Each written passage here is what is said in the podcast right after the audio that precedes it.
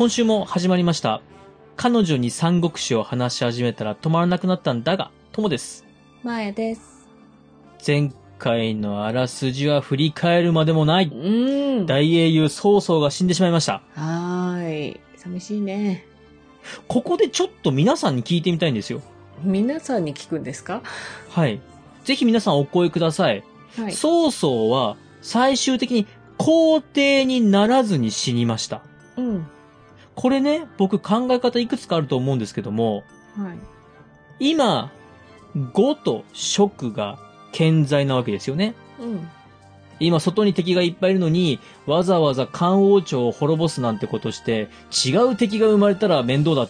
はい。だから曹操は皇帝にならなかったんだっていう人がいるんです。はでもね、僕ね、曹操はやっぱり、漢王朝のために頑張って戦ってたから、あくまで漢王朝のために、上昇止まり義王止まりだったんじゃないかなと思ってるんですよ。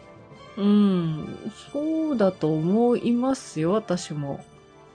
私はそういうロマンを持って、三国志を読んでおります。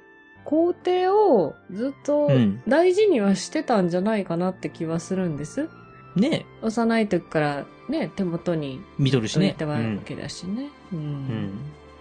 まあね、そんな私のこのロマン、その通りだよっていう人もいれば、いやいやいやいやっていう人も皆さんお声をいただければと思います。はい。では、頑張ってやっていきましょう。はい。よろしくお願いします。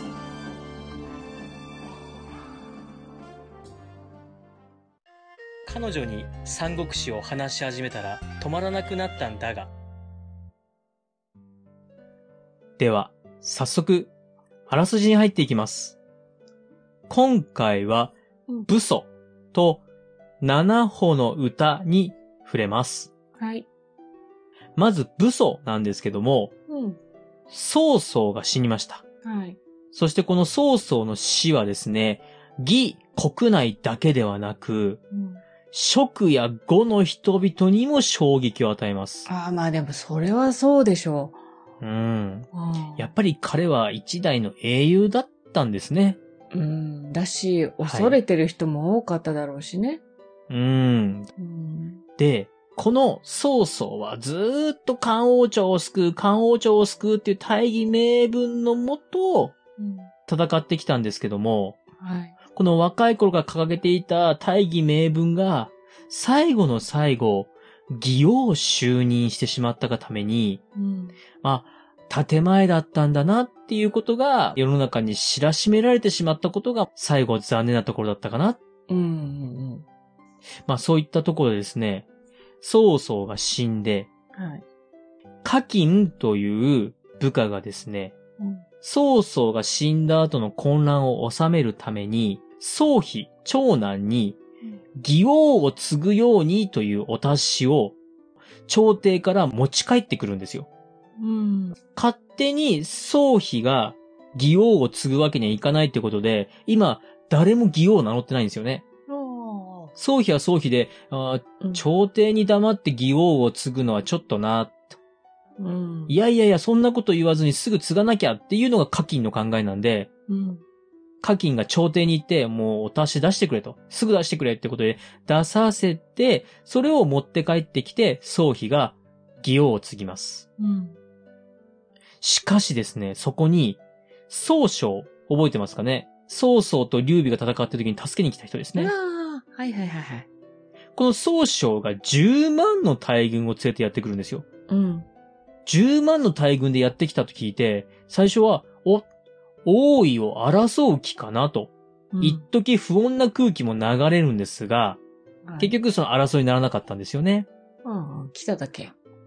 で、曹操は武祖という意味名を付けられてはい、葬られます。うんで、曹妃はですね、曹操はすぐにお父さんを弔いに来て、で、さらに就任した自分に対してもおめでとうと言ったと。はい。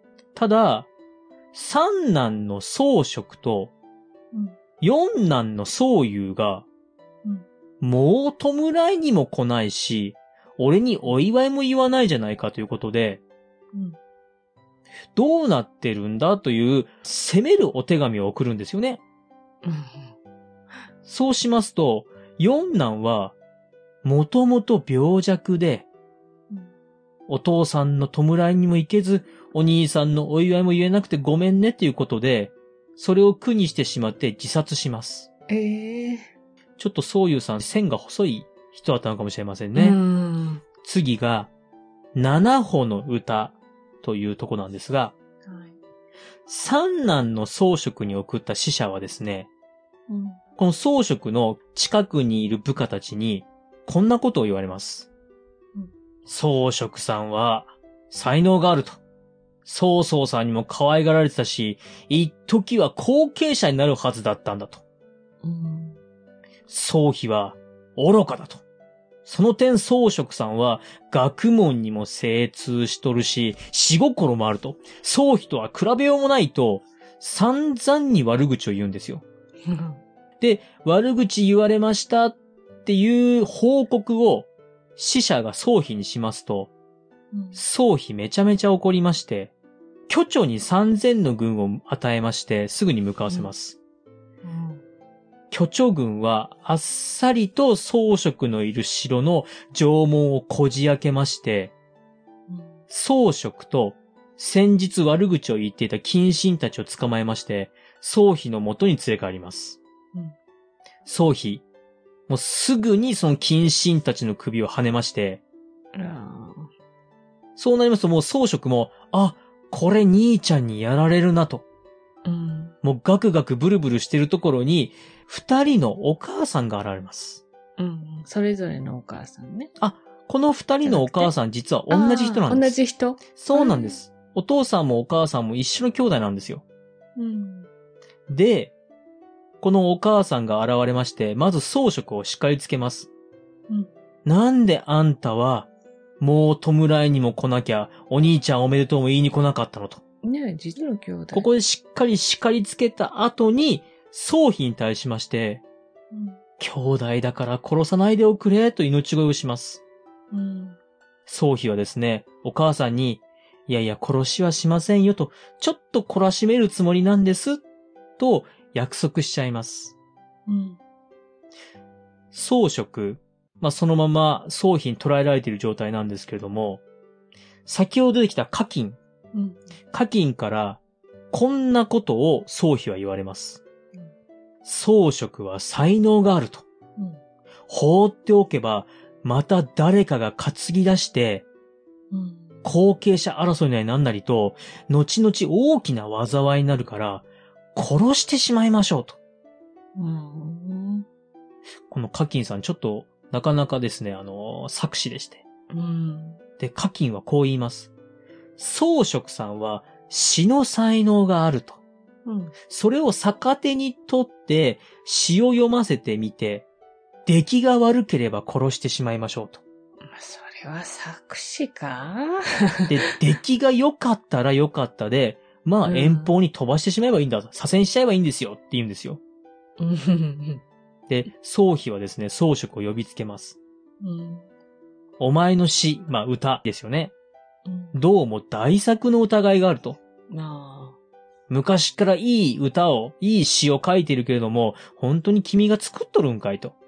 あうん疑いが晴れたら助けるが、もし大作が本当だったら、父ちゃん、曹操を長年欺いた罪ですぐに死刑だと。うんここで、宗妃は宗職に詩を作ることを命じます。はい一つ目のお題をですね、クリアした宗職。うん一つ目言われた時に、もうなんかこう、スラスラスラーっとすぐ出たんですよ。うんで、さすがと宗妃もなりまして、うんここで課金が、次これ言ってみましょうっていう風に宗妃に言ったお題が、七歩歩む間に詩を作れと。うんできなければ八歩目で殺すぞと。いやどうよって思うねはい。なかなかの難題じゃないですか。うんそうしますと装飾はですね、七歩歩きながら、自分と兄宗妃を豆と豆柄に例えた詩を歌い、うんなんと宗妃その歌を聞いて、感動します。いい歌。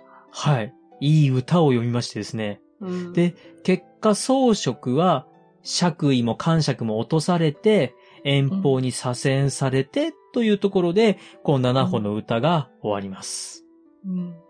本日のあらすじは以上です。あえー、なんか、兄弟喧嘩だけでしたね。そうですね。宗妃が後継して、自分の地盤固めにう、んめちゃめちゃ兄弟喧嘩した話でした。はい。以上です。うん。まあ、読んでおきます。はい。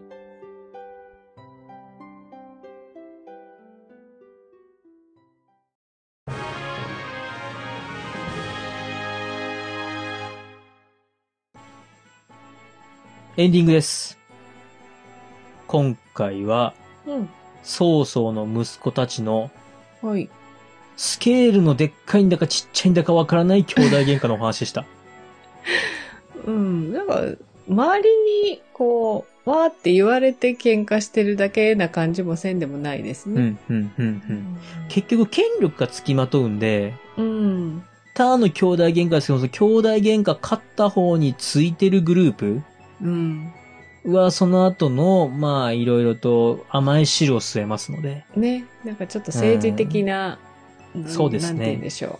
はい。権力争いな感じでしたね。はい。まあ、今回一番かわいそうだったのは、そういうさんかなとは思いますね。えーまあ、弱かったね。曹操の息子にしては。うんまあ、多分、きっつい手紙書いたんですよ、宗妃が。